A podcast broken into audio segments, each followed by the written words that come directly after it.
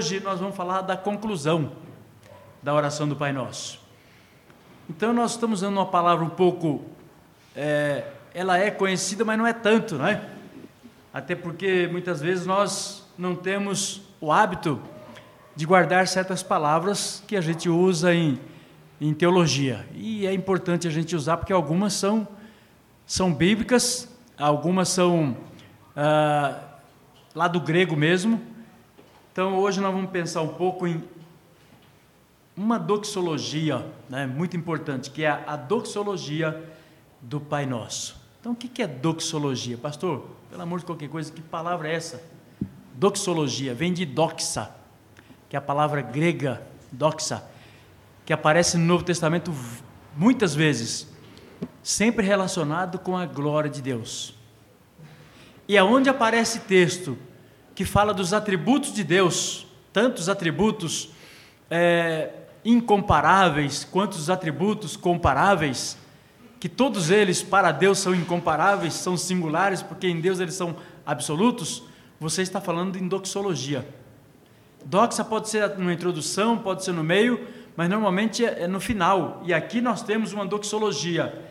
Aí alguém pode perguntar, alguém que conhece um pouco mais a Bíblia, diz, mas pastor, por que essa doxologia? Porque essa parte final da oração do Pai Nosso, ela está em colchete na maioria das versões da Bíblia, e ela não aparece nos antigos originais. E por que ela está aqui? Ela não está só aqui, na versão atualizada, Almeida, não está só na versão corrigida de Almeida, ela está em quase todas as versões do mundo. E por que eles acrescentaram? Não, eles não acrescentaram. É que se não está, se ela não aparece nas versões mais antigas, ela aparece em outras. E depois de estudo, não é só isso que aparece na Escritura, mas outras coisas que aparecem em colchete estão aqui, mostrando que elas têm todo sentido, e outros originais que apareceram depois, não os mais antigos, aparecem, e alguns dos antigos é porque realmente ficou faltando mesmo, muita coisa foi por inferência, foi por estudo, e é assim que a Bíblia foi compilada, né? Quem vai, por exemplo, nos museus, encontra justamente esta grande verdade. Eu, quando estava lendo J I Packer, que é um, um teólogo maravilhoso aí, que ele tem um grande conhecimento das Escrituras, ele diz assim, né, que é, essa conclusão doxológica, ela aparece nos manuscritos antigos, mas não significa que está fora do seu lugar. E conforme J I Packer, ele diz que é uma adição, aliás, a adição dessa doxologia, ela continua sendo a melhor tradução. Agora vamos entender por quê, né? Por que melhor tradução? Porque a oração do Pai Nosso, como grande parte da Escritura, não só a própria Bíblia, ela tem uma introdução, um desenvolvimento e uma conclusão e um fim, né? Por exemplo, Gênesis é a introdução, toda a Bíblia, é, é, na verdade, Gênesis, por exemplo, fala de, de, de todo, todo o começo, né? As primeiras coisas, e depois você vai ter, por exemplo, uma, um desenvolvimento em todo o resto da Bíblia, e a conclusão, que é o livro de Apocalipse, que significa justamente isso, né? Conclui todo o cânon das Escrituras. E você vai encontrar isso nos livros, introdução, meio e fim. O único livro da Bíblia que não tem conclusão é o livro de Atos, e não era para ter conclusão mesmo, né? Porque ele é a história da igreja, a história da igreja não terminou ainda. Ele só vai concluir quando Cristo voltar para, para levar a sua igreja para a glória de Deus. Então, cada parte, texto, né, que você vê o começo, meio e fim. Então eles chegaram a essa conclusão, que não aparece nos mais antigos, mas aparece nos outros, então deve ser, deve ser incluída, e ela está incluída na maioria das versões do mundo, né? Então a doxa, aqui nós temos a doxa, que é um resumo da, desta oração, porque tudo que ele está dizendo nessa conclusão aparece na introdução. Como tem introdução e não tem conclusão? O prefácio, né? e a, ou a introdução, É, então logo nos mostra, por inferência, que deve ter a conclusão, e se tinha nos outros originais, então eles colocaram. Esses homens eram homens fiéis, homens tementes a Deus. Normalmente aqueles que, que traduzem a Bíblia são homens tementes a Deus, por isso as versões têm essa conclusão, conforme J I Packer. Ela é a adição dessa doxologia, e continua sendo a melhor da tradução. Então, doxa significa glória, significa honra, significa dignidade, majestade e tudo que você falar de atributos da glória de Deus, né? Lá em Tiago dois um, gostaria que vocês dessem uma lida, lá a palavra é doxes, né? Tiago dois um, diz assim, Tiago dois, verso um, meus irmãos, não tenhais a fé em nosso Senhor Jesus Cristo, Senhor da glória, em acepção de pessoas. Então, o Deus Pai é o Senhor da glória, o Deus Espírito é o Senhor da glória, o Deus Filho é o Senhor da glória. Isso está lá em João, capítulo um, verso quatorze, o verbo se fez carne, e ele, e o que mais? E habitou entre os homens, cheio do quê? De glória, de verdade, né? Ele, se não fosse ele ter vindo ao mundo, nós não conhecíamos a glória de Deus. Então é a glória do Deus triuno, né? É a glória do Deus que está acima de todas as coisas, né? Então, uh, Tiago dois um está aqui, na verdade, como uma personificação, em, uh, ou melhor, da, em oposi- aposição, né? Ao Senhor e Salvador Jesus Cristo. A posição significa uma justa posição de que Ele tam, também é o Senhor da glória como Pai, como Espírito Santo, né? Então, ah, isso é maravilhoso. É a mesma palavra que não aparece no Velho Testamento, mas depois eh, de tantos estudiosos, teólogos estudarem, essa palavra é uma palavra muito antiga, que é difícil até de pronunciar em qualquer língua do mundo, porque no passado o hebraico só usava consoantes, mais tarde é que eles colocaram, por exemplo, as vogais, que até seria melhor para que eles falassem, né? Então lá, lá atrás eles usaram, por exemplo, a letra S H K N para a palavra Shekinah. Vocês já ouviram essa palavra Shekinah? É uma palavra muito rica, muito profunda, embora ela não apareça lá, Shekinah, dessa forma, mas aonde fala da glória, da majestade de Deus, dos atributos de Deus, então essa palavra Shekinah é lembrada pelos estudiosos, né? Que significa o habitar de Deus no meio do seu povo. É onde está o seu povo, onde está o reino de Deus, onde está a glória de Deus, onde está a presença de Deus, tanto visível, né? Quanto ele, quando ele se manifesta de maneira clara, que é ele mesmo que está manifestando. Então é Deus no meio do seu povo, Ele veio e habitou entre nós, Ele é o nosso Shekinah, Ele é a nossa doxa, né? Então a conclusão do, da oração do Senhor é justamente isso, irmãos, é uma doxologia, falando da, da glória e da majestade de Deus. Então, quando você termina de orar, você deve lembrar que você não falou com alguém qualquer, você falou com o Senhor da glória, o Senhor que é o Senhor de todas as coisas, o Deus infinito, eterno, imutável, aquele que só pode ser conhecido através dos seus atributos, porque Ele é Espírito. Importa que nós o adoremos em Espírito e em verdade, e nós conhecemos a Deus pelos seus atributos, comparáveis e incomparáveis. E eu quero pensar, irmãos, com vocês nesta noite, nessa doxologia do Pai Nosso, é, em quatro lições. A primeira delas é que Deus deve ser louvado na oração, isto é, engrandecido.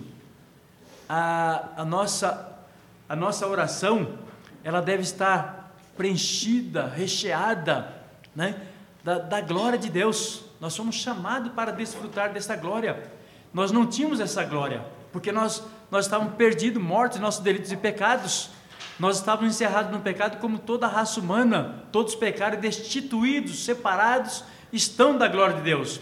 Mas à medida que Deus vai salvando o seu povo, esse povo agora começa a desfrutar dos valores celestiais, tem a presença do próprio Deus, o Senhor da glória, habitando no seu coração através do Espírito Santo. Então, irmãos, toda oração deve ter louvor, e louvor aqui não é só cantar, louvor aqui é exaltar, é engrandecer, é magnificar, é exaltar a Deus como Ele deve ser exaltado. Eu gostaria que vocês lessem lá Isaías quarenta e três, versos vinte e vinte e um, Isaías quarenta e três, versos vinte e vinte e um, diz assim, verso vinte, uh, os animais do campo me glorificarão. Os céus proclamam a glória de Deus, não é? Tudo glorifica a Deus, inclusive os animais, todos os seres, todo ser que respira, né, glorifica e louva ao Senhor. Os chacais e os filhotes de avestruzes, quando eles cantam e tudo que eles fazem para glorificar a Deus. Porque porei águas no deserto, e rios, e no ermo, lá no lugar deserto, para dar de beber ao meu povo, ao meu escolhido, né? Ao povo que formei para mim, para celebrar o meu louvor, para me adorar, para me exaltar, para me glorificar, colocar no meu devido lugar que eu sou Deus, eu sou o Senhor, e não há outro Deus além de mim. Então, textos como esse está falando da glória de Deus, da majestade de Deus, e a oração do crente deve estar trazendo seu bojo sempre a, a glória de Deus, porque ela começa assim, você contemplando o Pai Celestial, o Pai que você jamais poderia contemplar se Deus não tivesse misericórdia de você e de mim através de um meio, que é o Senhor e Salvador Jesus Cristo. Por isso que Jesus disse: em mim nada podeis fazer. Então é através de Cristo que nós somos salvos, é através de Cristo que nós temos acesso a, a Deus, ao trono da graça, e é Ele que continua intercedendo por nós, é Ele que continua nos abençoando, e é o Espírito Santo que dele, do Pai, procede, que nos ilumina, nos orienta para que nós possamos ter comunhão com esse Deus, o Senhor da glória. Então, quando Jesus nos ensinou essa oração, Ele queria mostrar isso. Você não pode ter comunhão com o trono da graça, com a glória de Deus, com o Pai Celestial, se não for através de mim. Por isso que a oração deve ser em nome de Cristo. Nunca devemos esquecer que ela precisa da assinatura de Cristo. E eu preciso lembrar da assinatura de Cristo. Quando eu digo em nome do Senhor e Salvador Jesus Cristo, normalmente a gente fala no fim, mas você pode dizer no meio. Às vezes tem crentes que começam a oração dizendo em nome do Senhor Jesus, depois ele também diz lá no final, porque está lá em João dezesseis, vinte e quatro, até agora nada tendes pedido em meu nome, pedi e recebereis para que a vossa alegria seja completa, não é? Então, porque na oração, nós louvamos a Deus, porque na oração pela fé, que é dom de Deus, nós cremos e vemos e nos dirigimos a esse Deus. Essa é a certeza que nós temos, porque nós estamos em Cristo, né? E nós podemos contemplar como Deus é maravilhoso, como Deus é glorioso, como Deus é singular, como Davi desejava que isso jamais eh, se desvanecesse da sua vida. Por isso ele diz: uma coisa peço ao Senhor e a buscarei, que eu possa morar na casa do Senhor todos os dias da minha vida, para contemplar a beleza do Senhor e meditar no seu templo, né? Então, todo crente verdadeiro, amado irmão, amada irmã, amados irmãos, todo crente fiel, todo crente sincero, genuíno, começa e termina a sua oração diante de Deus, na presença de Deus, iluminado, orientado pelo Espírito Santo, e ele contempla a glória desse infinito Deus, os atributos de Deus, os feitos de Deus, a majestade de Deus. Não diante de coisas, não diante de objeto, ele não se prostra diante de, de Deus, diante de coisas, de objeto. Seu único representante entre Deus e os homens é o Senhor e Salvador Jesus Cristo. Então ele reconhece de maneira convicta, ele reconhece que esse nosso Deus é onipotente, ele é onipresente, e só ele pode estar nos céus e na terra e em todos os lugares, de maneira exaustiva, perfeita e completa, não só num segundo, mas em todo o tempo, desde toda a eternidade para toda a eternidade, Deus está em todos os lugares ao mesmo tempo. Então essa contemplação desse Deus Santo, desse Rei dos Reis, desse soberano, rodeado de anjos, nós vimos toda essa mensagem aqui, né? Que Deus é santo e seus atributos são santos, que Ele é soberano, seja feita a tua vontade, assim na terra como nos céus, e assim como os anjos fazem lá nos céus, né? Então nós vemos também como Deus é o Deus da provisão, aquele que cuida de nós, aquele que nos dá o pão de cada dia, e aquele que também nos perdoa, e aquele que nos livra das tentações, que nos livra do, do, dos males deste mundo, né? Então, amados irmãos, esta é a primeira lição que nós devemos colocar em nossos corações. Devemos lembrar que esse Deus maravilhoso, ele deve ser louvado na nossa oração, deve ser louvado e logo no começo, contemple a glória de Deus, exalte a glória de Deus, porque é assim que termina a oração, pois teu é o reino. Esse pois é uma conclusiva, ele conclui a oração assim: pois teu é o reino, o reino que foi falado lá em cima, o reino dos reinos, né? E ele diz mais, pois teu é o reino, pois teu é o poder. A palavra poder aqui é a palavra dínamis, daí vem dinamismo, dinamite, até de bomba, né? Que é a palavra grega de dínamis, esse poder maravilhoso que, que pode implodir tudo quanto Deus desejar, e a pior coisa que o homem jamais pode implodir, dinheiro não faz isso, nada pode fazer isso, é o poder de Deus para libertar o homem do pecado, da condenação e do inferno. Só Deus pode implodir a velha natureza do homem, o pecado do homem, e dar uma vida nova para que ele possa contemplar a glória de Deus, a fim de que ele possa, uh, na conclu- conforme a conclusão desta oração, né, contemplar a glória desse Deus, viver, desfrutar deste reino, deste poder e da sua glória, que nós vamos falar logo mais, que é a palavra doxa, né? No grego, que aparece em quase todo o Novo Testamento. Mas a outra lição que queremos destacar aqui é que Deus tem domínio sobre todas as coisas. Então, pois teu é o poder, pois teu é o poder, pois teu é o reino. Essas palavras, muitas vezes, elas pare- aparecem como sinônimo nas Escrituras. Sinônimo. Esse poder que ele fala aqui é o poder de governo, é o poder de administrar, é o poder de estar no controle, reger o mundo, conhecer todas as coisas, fazer todas as coisas. Só ele tem esse poder. Então, porque só esse Deus que tem o reino dos reinos, desde toda a eternidade para toda a eternidade, só ele pode, ele é o El Shaddai. Deus Pai, Deus Filho, Deus Espírito Santo, Deus Triuno, é o El Shaddai. Então é um reino de fato de poder, é um reino de glória. Então essa, essas duas palavras são palavras riquíssimas, né? Elas são palavras gêmeas com relação a esse Deus maravilhoso. Nós usamos muito na pregação, usamos na oração. Então ele não só criou o universo, esse Deus maravilhoso, para que esse universo fosse um caos. Estou falando agora da terra, mas estamos falando também de todas as coisas que Deus fez, conforme Gênesis capítulo um e dois, esta terra, o sol, a lua, mas também as estrelas. Quantas são essas estrelas, irmãos? Elas são bilhões e bilhões de estrelas, são muitas as estrelas. Então, é, vejamos alguns versos, eu quero só estou colocando uma amostra aqui, apenas uma amostra dessa glória de Deus. Eu podia pegar antes dos livros dos Salmos, podia pegar após o livro dos Salmos, o Novo Testamento, mas eu quero chamar a atenção dos irmãos para o livro dos Salmos, começando no capítulo cento e três, Salmo cento e três, abra ali sua Bíblia, e veja o verso de número dezenove, é o texto que nós lemos hoje, né?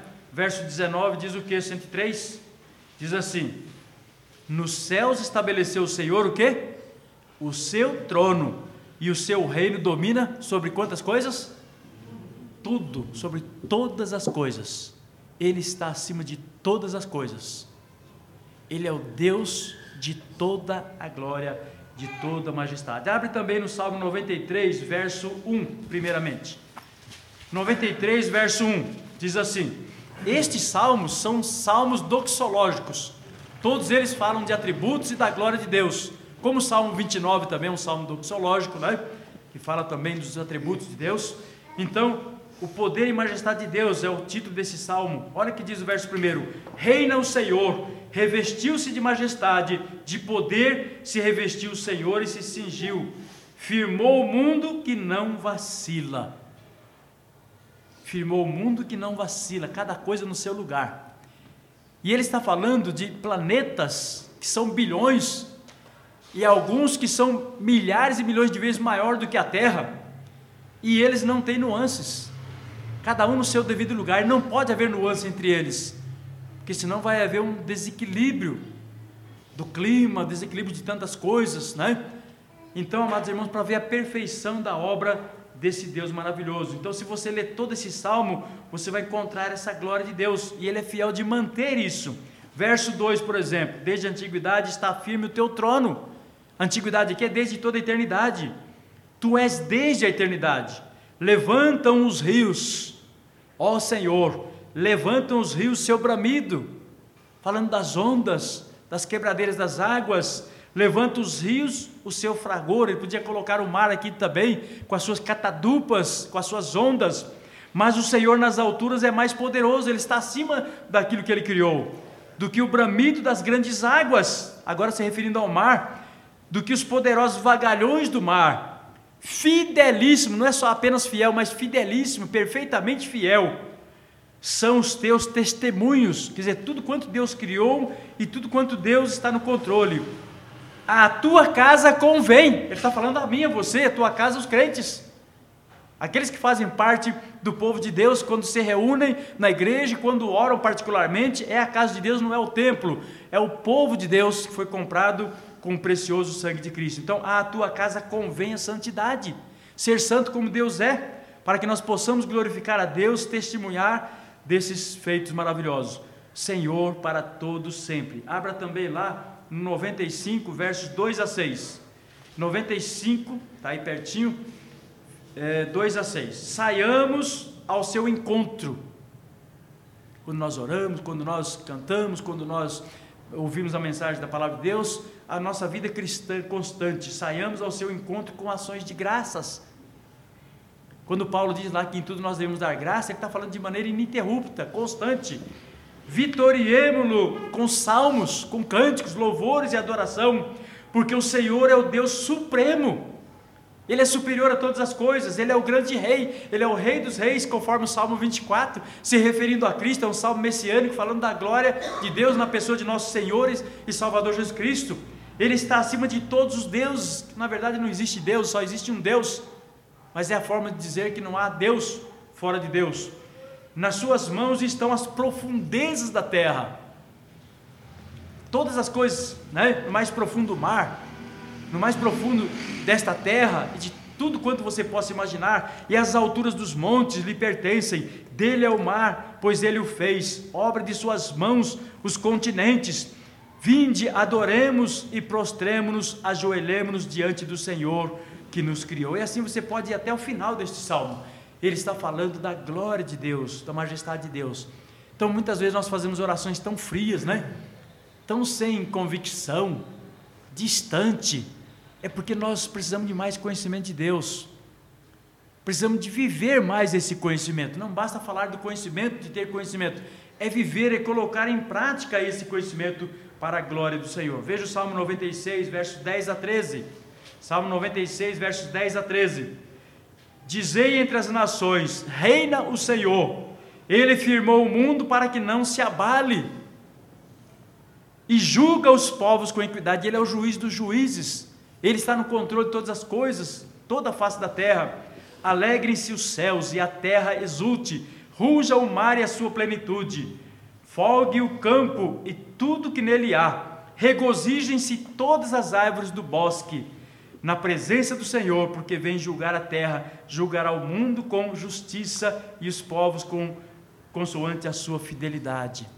Então é o Deus dos deuses, Senhor dos senhores, Rei dos reis, é aquele que tem controle absoluto, então ele tem domínio sobre todas as coisas. Mais um texto ainda, aliás, dois textos, abra lá no Salmo noventa e sete, verso um, reina o Senhor, regozije-se a terra, alegre-se as muitas ilhas. E você vai lendo esse salmo, você vai ver o dever que nós temos de não só nos alegrar, mas de também glorificar a Deus. Doxa também significa o dever de nós colocarmos isso diante dos homens, através da nossa vida, do nosso testemunho, como também das nossas orações. Salmo noventa e oito, verso um e verso nove, para nós ganharmos tempo aqui, diz assim, cantai ao Senhor um novo cântico, porque Ele tem feito maravilhas, quer dizer, desde quando Ele criou todo esse universo, nos criou e tudo quanto existe até hoje, e Ele não fez o mundo para ser um caos, Ele é o Deus da provisão, Ele cuida do mundo, Ele está no controle do mundo, a sua destra e o seu braço santo lhe alcançaram a vitória.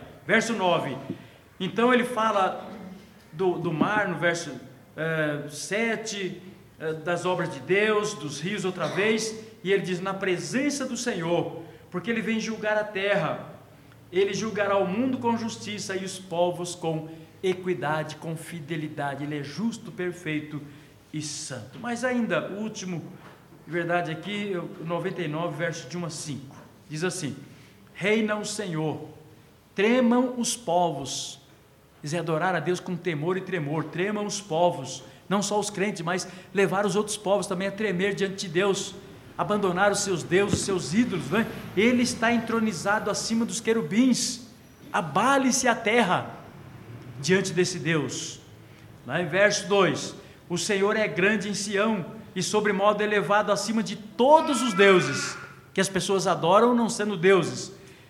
Vocês querem conhecer mais sobre isso, é só estudar um pouco Isaías capítulo quarenta até o capítulo quarenta e oito, celebrem eles o teu nome grande e tremendo, porque ele é santo, és rei poderoso, que ama a justiça, e tu firmas a equidade, executas o juízo e a justiça em Jacó. Exaltai, glorificai ao Senhor nosso Deus, e prostrai-vos ante o escabelo de seus pés, porque ele é um Deus santo. E a palavra santo aqui no hebraico é a mesma palavra que aparece lá é, no, no, no grego também. A palavra no hebraico é kadosh, né? É a palavra kadosh. Ele é santo, e a Bíblia fala que nós temos que ser santo como Deus é santo, e nós devemos ser dikaios, que é a palavra grega, né? Então, amados irmãos, essa é outra lição que nós temos que colocar em nosso coração. Nós oramos diante de um Deus que é soberano, Ele pode todas as coisas. Daí eu posso dizer, posso todas as coisas naquele que me fortalece. Quando nós oramos, não deve ser um jargão. Ó Senhor dos céus e da terra, ó Pai poderoso, Criador dos céus e da terra. Se, muitas vezes nós acostumamos com estas coisas, com essas palavras teológicas na oração. Nós temos que ter convicção e nos arrepiar diante de Deus e lembrar que Ele está acima mesmo de todas as coisas, Ele tem todo o poder, Ele pode todas as coisas, e crer na oração que nós oramos. É nesse sentido que nós temos que orar e, e lembrar que Ele tem domínio sobre todas as coisas. Daí eu posso dizer como Paulo, não só é, teoricamente, mas na prática, convictamente, né? Posso todas as coisas naquele que me fortalece. Eu posso dizer, o Senhor é meu pastor e nada me faltará, porque Ele tem todo o poder de suprir as minhas necessidades. A penúltima lição é que Deus é a glória das glórias. Deus é a glória das glórias. Então, quando falamos da glória de Deus, né, ela é totalmente contrastante a todas as glórias que você possa imaginar neste mundo. A glória da, das pessoas individualmente, daquilo que eles fazem, daquilo que eles têm, daquilo que eles possuem, é, do seu conhecimento, né? é, da, da, da sua fama, da sua representação como, como um, um governo, como um presidente, como alguém importante é, em alguma posição mundial, ou no seu país, ou no seu município, no seu estado. Essas glórias são passageiras, elas morrem com o homem, essa é a grande verdade, mas a de Deus permanece para sempre, ela é viva e eficaz, né? Então nós precisamos conhecer essa glória. Essa glória de Deus é uma glória indizível, essa glória de Deus é uma glória inesgotável, ela é uma glória indescritível, jamais posso descrever, jamais posso esgotar, jamais posso dizer em palavras, né? Então Deus é o Shekinah dos Shekinahs, Deus é a doxa das doxas, das, Deus é a glória das glórias. A sua glória é majestosa, Ele é glorioso, não só nas coisas grandes, que muitas vezes nós ficamos admirados, céus e a terra, mas Ele é glorioso até nas coisas menores que você possa imaginar, às vezes até numa folha pequenininha de uma árvore, de uma planta minúscula, aquela plantinha que nós chamamos de quebra, quebra-pedra, aquela tão miudinha, aquela folhinha. Os cientistas, quando eles pegam uma, um, um aparelho de precisão, eles veem ali um, um universo naquela folha, quanto mais em toda a planta, na sua raiz, no seu caule, num fruto, né? Quantos estudos se fazem na, nas plantas, nos cereais, para falar por que ele é importante, e no que ele é importante. Então esse Deus, ele é glorioso nas coisas macroscópicas, como também nas coisas microscópicas. A glória dele é estampada em todas as coisas, e quando os céus proclamam a glória de Deus, não é só nas coisas grandes, mas nas coisas pequenas, que estão à nossa volta. Então esse Deus é o Shekinah dos Shekinahs, tudo quanto Ele faz é para a sua glória, então Ele deve ser colocado no seu devido lugar, né? Então nós devemos conhecer esse Deus, para que realmente essa glória seja vista, né? Por aqueles que estão cegos, não conseguem ver essa glória, por aqueles que estão surdos, né? Não conseguem ouvir esta glória, né? Então sua glória se vê nas coisas visíveis e invisíveis deste universo que Deus criou, até no, no granulado do pó mais fino que você possa imaginar, até na bactéria, nos vírus e no átomo, e no átomo dos átomos, como se vê o globo terrestre tão grande, tão maravilhoso. Assim também nós devemos contemplar a Deus em todas as coisas, porque Deus deve ser contemplado nestas coisas. É aqui nessa doxa que eu quero pensar um pouco numa mensagem que eu estava ouvindo do reverendo Hernandes Dias Lopes, uma mensagem que eu vi esses dias atrás, ele falando dessa glória de Deus, e ele diz ali, é, que o universo tem mais de, de, aliás, mais de cem bilhões de planetas e milhões de galáxias. Já imaginaram o que é isso? A nossa galáxia, onde nós temos o sistema solar, chamado a Via Láctea, né? Ela é apenas uma das milhares de galáxias que nós temos no espaço sideral. São tantas que alguns cientistas eh, crentes, né, cristãos, chegam a afirmar que tem tanto planeta no céu como a areia do mar. Você já imaginou a areia do mar? Você consegue contar os granulados de areia do mar na palma da sua mão? Você não consegue nem isso. Você consegue medir a água a palmo? E isso é, uma, é um questionamento que Isaías faz no capítulo quarenta. Quem mediu os céus a palmo? Quem pode contar os grãos de areia? Mas Deus conhece cada um deles. As coisas mais microscópicas, se Deus não conhece as coisas menores que você possa imaginar, até o átomo dos átomos, ele deixa de ser Deus. Deus não pode ser limitado por nada. Deus é Deus. Deus está em todos os lugares, conhece todas as coisas. Ele é o eterno e poderoso Deus. Então a nossa galáxia, chamada de Via Láctea, ela já tem tanta glória, já imaginou bilhões e bilhões de planetas? É, isso é a glória de Deus, isso é dos céus. Quando nós oramos, nós já começamos a ver a glória de Deus no, na, no prefácio da oração, Pai Nosso, que está onde? Nos céus. Olha o plural aí, é diferente da terceira petição, seja feita a tua vontade, assim na terra como no céu. Ali está falando Deus soberano, que está no seu trono, na sua glória. Mas na introdução nós estamos contemplando o Senhor, que está presente em todos os lugares. Ele é onipresente. Por isso que nós adoramos a Deus em espírito e verdade, porque Ele não está só lá, Ele está em todos os lugares, Ele está aqui. Inclusive quando nós nos convertemos, Ele está em nosso coração, através do Espírito Santo que habita em nós. Então, amados irmãos, isso é glorioso. O Verbo eterno se fez carne, e é nele que nós vemos a glória do Pai, é nele que nós podemos hoje contemplar, e isso é um privilégio maravilhoso. Se Deus não tivesse misericórdia de nós, nós seríamos como, como qualquer outro que não, que não conhece a Deus, que conhece Jesus, independentemente de religião ou não. Mas nós conhecemos o verdadeiro Senhor da glória e Salvador nosso, Senhor e Salvador Jesus Cristo, né? Ainda mais o, o reverendo Hernandes Dias Lopes, pregando nesse sermão, diz é, que, que o Verbo é a luz, o autor, o Criador da vida, o autor do mundo, transcendente e etcétera. Ele fala várias outras coisas, mais do que tudo quanto Ele criou. Ele está acima de todas as coisas. Então, capítulo um, verso quatorze, ele está dizendo isso, que Ele é Deus, é como está lá em Filipenses, né? Ele, sendo Deus, não usurpou o ser igual a Deus, Ele deixou a sua glória, se esvaziou por um tempo, que Ele tinha que se fazer homem para tomar o nosso lugar, assumir a nossa culpa, a nossa condenação, o inferno que nós merecemos. Mas Ele voltou ao seu trono, o mesmo lugar que Ele estava desde toda a eternidade, e agora novamente para toda a eternidade. Ele é o único que poderia fazer isso, intervir, Deus através de Cristo, porque não havia um justo sequer. Então Ele, ele é o único que, pôde se faz, que poderia se fazer homem e se colocar em nosso lugar, né? Então Ele é maior que tudo quanto Ele criou. E se o universo, diz aqui o, ainda o pregador, né? É, para que você saiba o poder desse nosso Deus e o poder de Cristo. Muitas vezes nós limitamos a Cristo, como se Ele fosse abaixo do Pai, como se Ele fosse abaixo do Espírito. Não, Ele é Deus. Eu sou o que sou, também é o Senhor e Salvador Jesus Cristo. Lá em João oito ele diz, eu, eu sou, né? Ele está dizendo, eu sou Jeová. Jeová significa o Deus imutável, o Deus infalível, o Deus que não falha, o Deus que está acima de todas as coisas.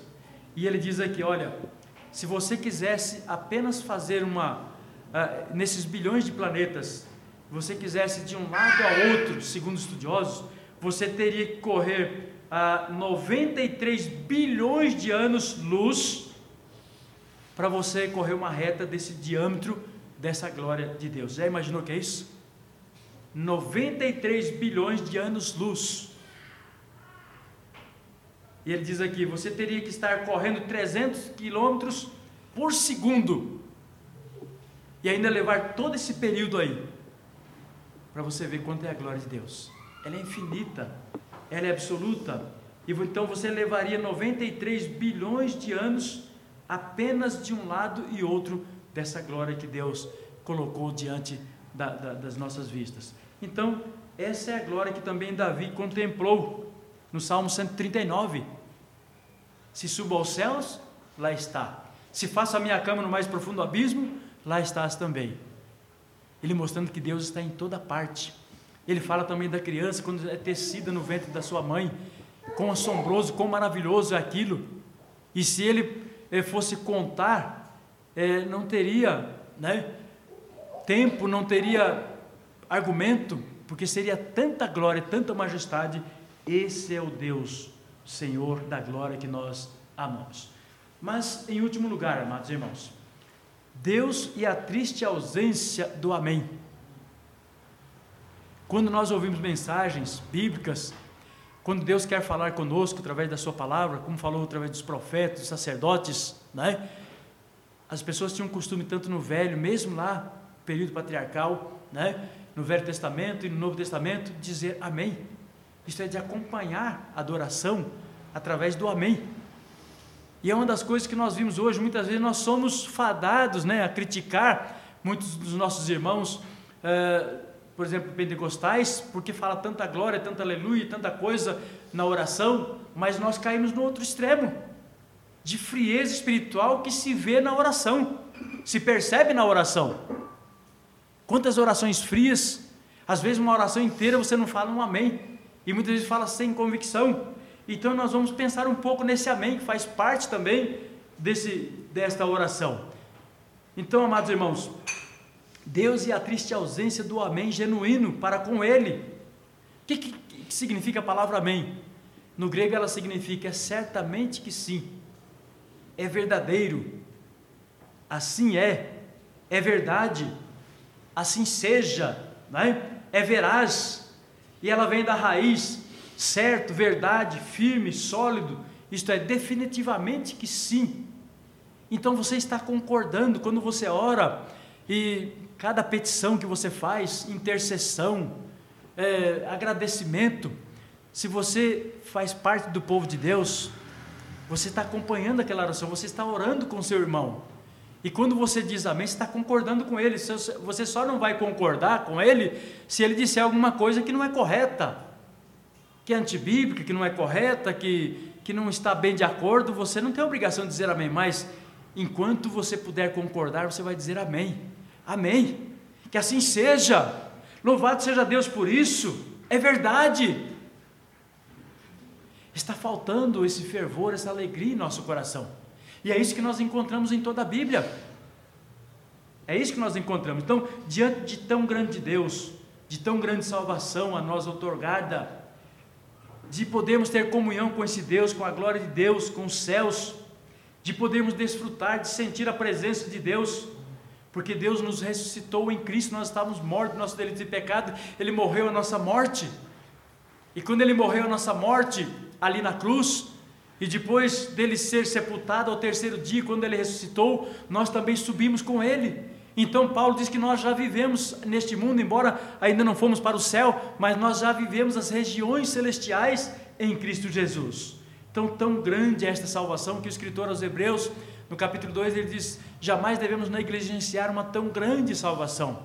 Ela deve ser exaltada, deve ser é, glorificada, porque Deus nos livrou da morte, do inferno, da condenação, para que nós vivamos o céu e sejamos cidadãos deste reino celestial aqui na terra, representando bem este reino em todas as coisas, inclusive na oração, em todas as nossas petições, em todas as orações que nós acompanhamos, para a glória do Senhor. Eu quero deixar apenas um exemplo aqui, que tão, tem muitos exemplos na Bíblia, mas eu creio que esse é bastante pertinente.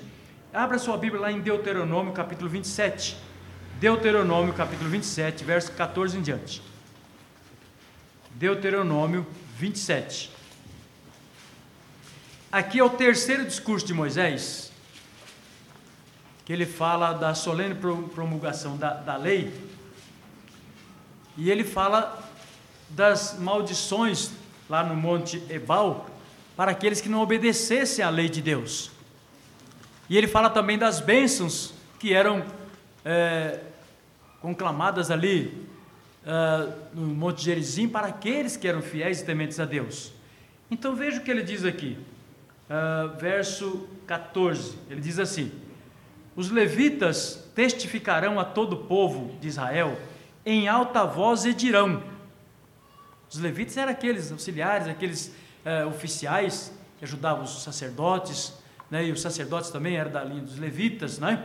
Então, olha o que ele diz aqui: maldito o homem que fizer imagem de escultura ou de fundição, abominável ao Senhor, obra de, de artífice, e a puser em lugar oculto, e todo o povo responderá amém.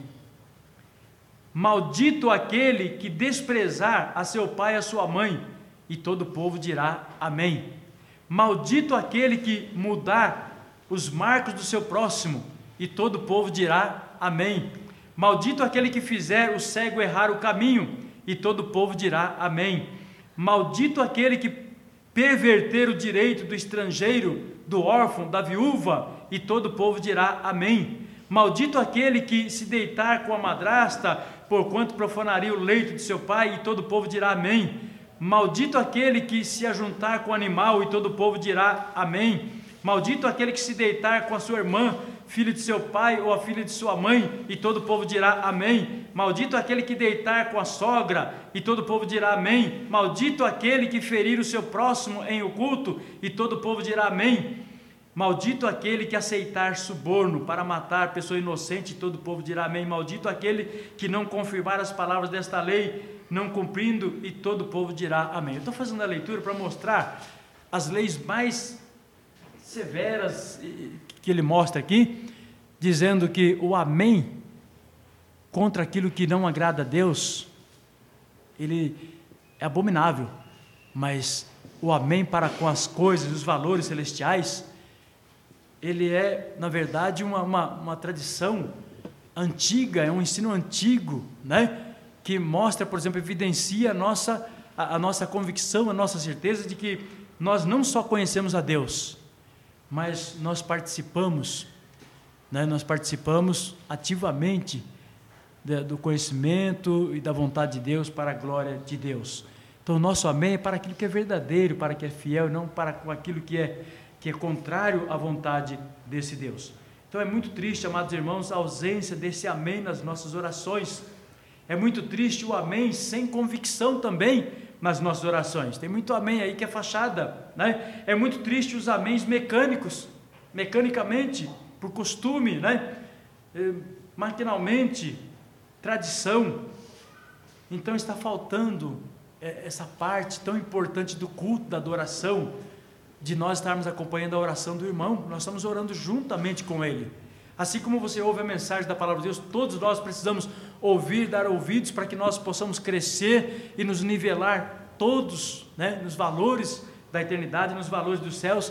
A nossa oração também deve ser profunda, deve ser de comunhão profunda com Deus, então nós devemos estar acompanhando. Está faltando esse amém entusiasta, fervoroso, né, de acordo com a verdade bíblica, conforme está lá em Romanos doze, um e dois, é o nosso corpo que está sendo oferecido, né, a, a Deus em culto, em adoração. Rogo-vos, pois, irmãos, que apresenteis os vossos corpos como sacrifício vivo, santo e agradável a Deus, que é o vosso culto racional e inteligente. Você acompanha de fato, é um culto de participação, é um culto onde você, é, você participa de, de cada ato, né, da comunhão com os irmãos, inclusive na oração.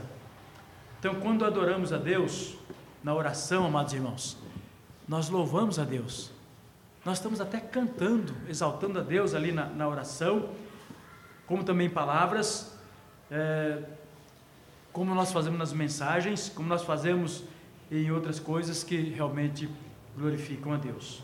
Então, quando nós desejamos as bênçãos de Deus para os nossos irmãos, devemos dizer amém, né?